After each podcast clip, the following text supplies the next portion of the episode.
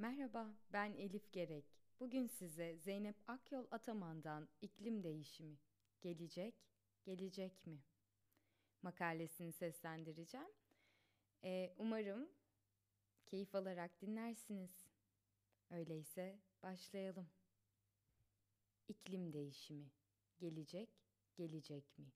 Zeynep Akyol Ataman Genetiği değiştirilmiş ürünlerden genetiği tasarlanmış bebeklere, klonlanmaktan, kök hücreden yapılan hamburgerlere, bilim dünyası üzerimize buluş üstüne buluş boca ederken amacı bizi her konuda bilgilendirmek olan internet belki de en büyük düşmanımız haline geldi. İnternette ulaşım kolaylaştıkça kaliteli bilgiye ulaşmak neredeyse imkansızlaştı. Her şeyde olduğu gibi küresel ısınma ve iklim değişimi de hepimizi şu anda en yakından ilgilendiren ya da ilgilendirmesi gereken konulardır. Bu devirde yaşayan insanlar olarak bu konuda kendimizi bilgilendirmemek gibi bir lüksümüz kalmamıştır. Kitabımızın bu bölümünde iklim değişimi konusunu elimizden geldiği kadar basitleştirerek işlemeye çalışacağız. Bu konuyu rahat anlayabilmek için öncelikle biraz temele inelim. Karbon atomunun yaşam için vazgeçilmez önemi. Hepimizin genelde karbondioksit molekülü kapsamında algıladığı karbon atomunu tanımadan küresel ısınma olayını anlamak mümkün değildir.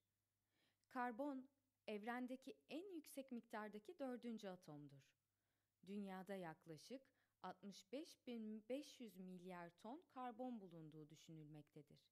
Ve bu karbonun çoğu kaya oluşumlarında, Geri kalanı da atmosfer, okyanus, toprak bitkiler ve fosil yakıtlarda bulunmaktadır.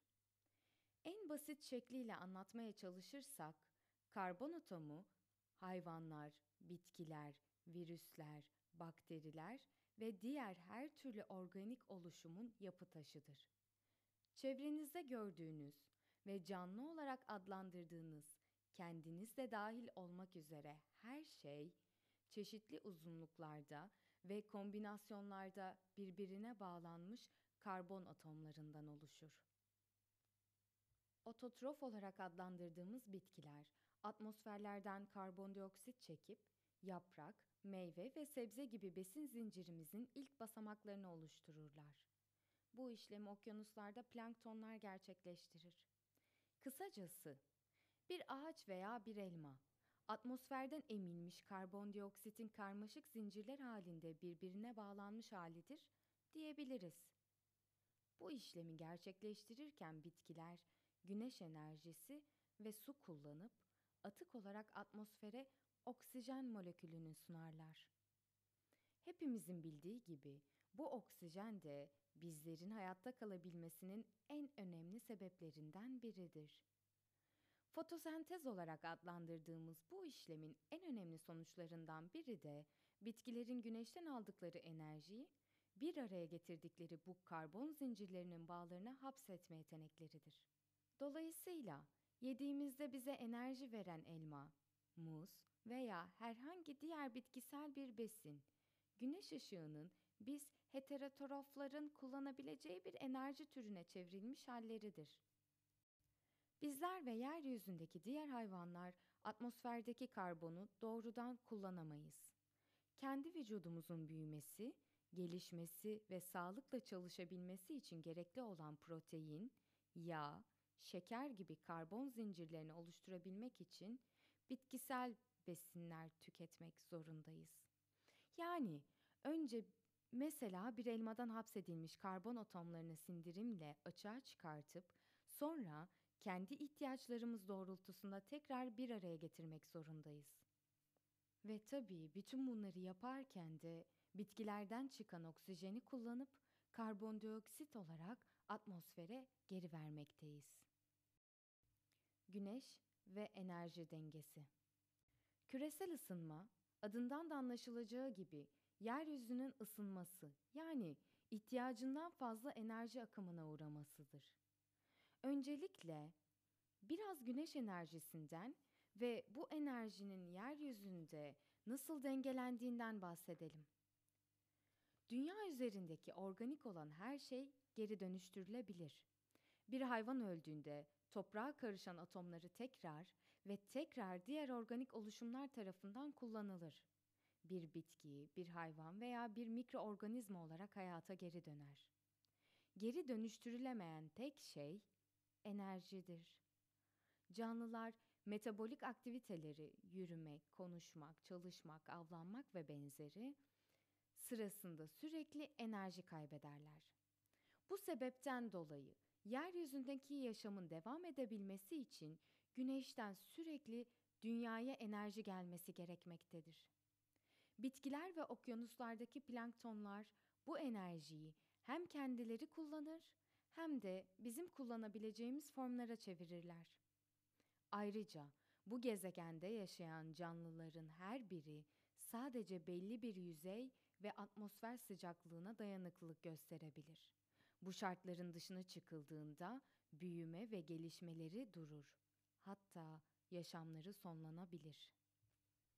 Güneş enerjisinin yaklaşık %70'i gezegenimiz tarafından emilirken %30'u kadar da tekrar atmosfere ve oradan da uzaya geri yansıtılır. Dünyada kalan enerjinin bir kısmı yüzeyin ısınması için, bir kısmı da canlılar için enerji olarak kullanılır. Yukarıdaki paragrafta belirttiğimiz gibi dünyadaki yaşamın devam edebilmesi için aşağı yukarı bu oran sağlanmalıdır. Yer kürenin ortalama sıcaklığı optimal ısıda sabitlenmeli ve bu ısıdaki herhangi bir değişikliğin tüm canlıların adapte olmasına izin verecek yavaşlıkta olması gerekmektedir. Güneş enerjisini en çok emen yerler içinde ormanlar gibi ağaç, canlı zenginliği, yüksek bölgeler gelirken en çok yansıtan yerlerin başında buzullar gelmektedir. Enerji dengesinin bozulmaması için orman ve buzul gibi işlevleri bizim için hayati olan bölgelerin en sıkı biçimde korunması gerekmektedir. Atmosferdeki karbonun ve diğer sera gazlarının zararları. Önceki bölümde açıkladığımız gibi hayatın ve canlıların devam edebilmesi için karbon atomunun organik bir oluşuma, mesela bitkiler, hayvanlar, mikroorganizmalar gibi sabitlenmiş olması gerekir. Peki, sabitlenmemiş atmosferdeki karbon nasıl bir etki oluşturur? Karbon atmosferde karbondioksit gazı olarak bulunur. Atmosferdeki bu karbondioksit gazı metan gazı ile birlikte bir battaniye görevi görerek yeryüzünden kaçmaya çalışan güneş enerjisini hapsedip yer kürenin ısınmasına sebep olur. Zamanla bu ısınma okyanusların ve buzulların da ısınmasına ve en sonunda erimesine sebep olur. Buzullar eridikçe güneş ışınlarını atmosfere gönderme yetenekleri gittikçe azalır. Belli bir zamandan sonra bu kısır döngünün önüne geçmek çok zorlaşacak ve okyanus ve deniz seviyeleri ve ısıları içlerinde yaşayan canlıların hayatlarını devam ettiremeyecekleri bir düzeye erişecektir. Peki bu fazladan karbondioksit ve metan gazları nasıl atmosferimize karışıyor? Biraz evvel de belirttiğimiz gibi karbon canlıların yapı taşıdır ve canlılar karbonu atmosferden alıp kendi bedenlerinde bağlarlar. Bu hayvanlar için de, bitkiler için de geçerlidir. Dolayısıyla bir canlı, mesela bir ağaç yakıldığı zaman içinde hapsolmuş karbon, karbondioksit olarak atmosfere karışır.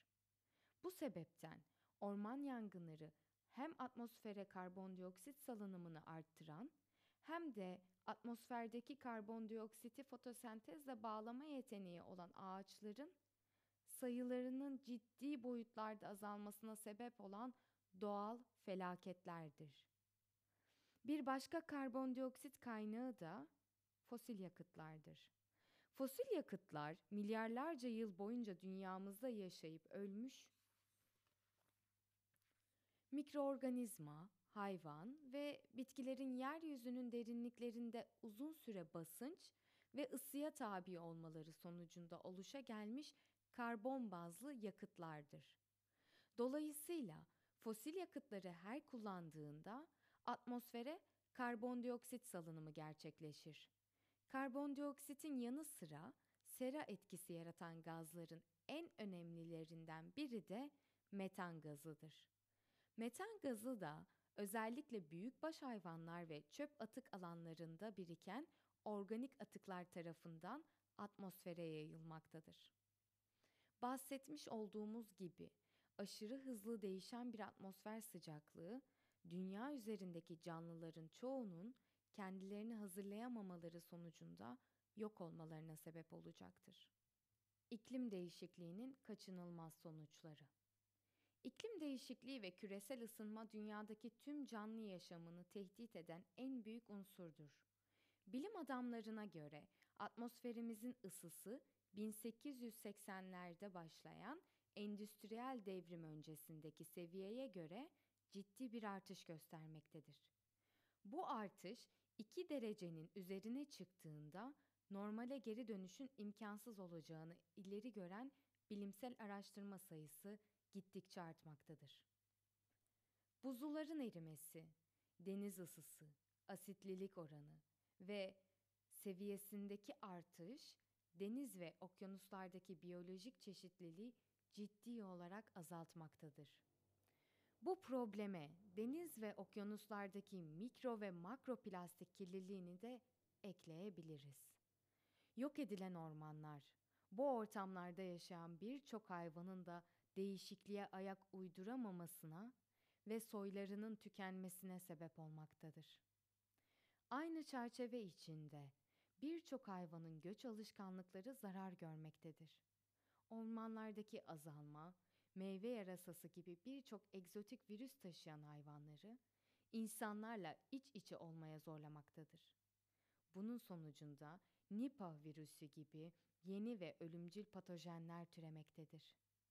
Deniz seviyesinin yükselmesinin bir yan etkisi de adaların ve sahil şehirlerinin bir kısmının sular altında kalma durumudur. Bu şehirlerdeki yerleşim bölgeleri ve tarım alanları kısıtlanacağından insanların göç etmek zorunda kalacakları tahmin edilmektedir. Bu durum özellikle nüfustaki hızlı artışla birlikte sosyal ve ekonomik olarak baş edilemez bir hal alacaktır.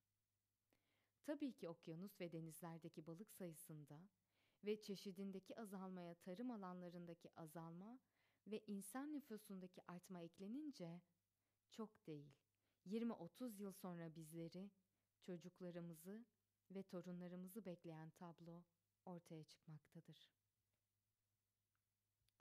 İklim değişikliğinin tekrarlanması. Kitabımızın bu bölümünü kapatmadan önce ufak bir ayrıntıyı da belirtmeliyiz. Dünyamızın milyarlarca yıllık tarihinde iklim değişikliğinin defalarca olduğu ve aslında doğal bir döngü olarak rastlandığı ve aslında şu anda da o doğal döngünün içinde olduğumuz da bir yere kadar doğrudur. Maalesef bu bilgiyi kullanarak iklim değişikliğinin önemini yok etmeye çalışan gruplar olduğunu görebiliriz. Fakat unutmamalıyız ki insanoğlunun orman yok etme, fosil yakıtı tüketme, büyük ve küçük baş hayvan besleme ve organik ve inorganik atıklarla doğayı kirletme gibi aktiviteleri iklim değişikliği ve küresel ısınma hızını katlanarak arttırmaktadır. Milyarlarca yıl önce insanoğlu yeryüzünde yoktu, dolayısıyla doğanın kendi döngüsü işliyordu. Şu anda bizler doğanın dengesini bozan tek türüz. Eğer gelecek nesillerin yaşamlarını kaliteli bir biçimde idame etmesini istiyorsak, artık bu konuda hassasiyet göstermek zorundayız. Küresel ısınmayı nasıl yavaşlatabiliriz? Her ne kadar karşımızdaki problem büyükse de hem kişisel hem de toplumsal düzeyde birçok şey yapabiliriz. Atmosferden karbon çekmenin en etkili ve kolay yolu olan olgun ve üretken ağaçları kesmemek, yeni ağaç dikmek. Yiyecek gibi organik atıkları mümkün olduğu kadar azaltmak ve onları da gömmek yerine kompost yaparak değerlendirmek. Plastik, kumaş gibi atıkları mümkün olduğu kadar azaltmak ve geri dönüşüm ile tekrar kullanmalarını sağlamak. Hayvansal besinleri mümkün olduğu kadar azaltmak, dolayısıyla hayvanları besleyecek soya ve mısır ekimini arttırmak için yapılan orman katliamlarını engellemek. Yerel alışveriş yapmaya çalışmak. Ürünlerin bir yerden bir yere yakıt tüketilerek taşınmasını azaltmak. Bütün bunların dışında Paris Anlaşması gibi birçok ülkenin bir araya gelip birbirlerine destek olarak karbon ayak izlerini düşürmeye yönelik çalışmaları da devam etmektedir. Fakat şu an atmosferdeki sera gazları dengelense bile hali hazırda atmosferde bulunan sera gazları yüzünden gelecek 100 yılda gezegenimizin ısısının 0.6 derece kadar artması beklenmektedir. Zeynep Akyol Ataman'ın kaleme aldığı İklim Değişimi Gelecek Gelecek mi adlı makaleyi seslendirdim. Dilerim vaktinizi en verimli şekilde geçirdiğinizi hissediyorsunuzdur. Çok teşekkür ediyorum. Hoşçakalın.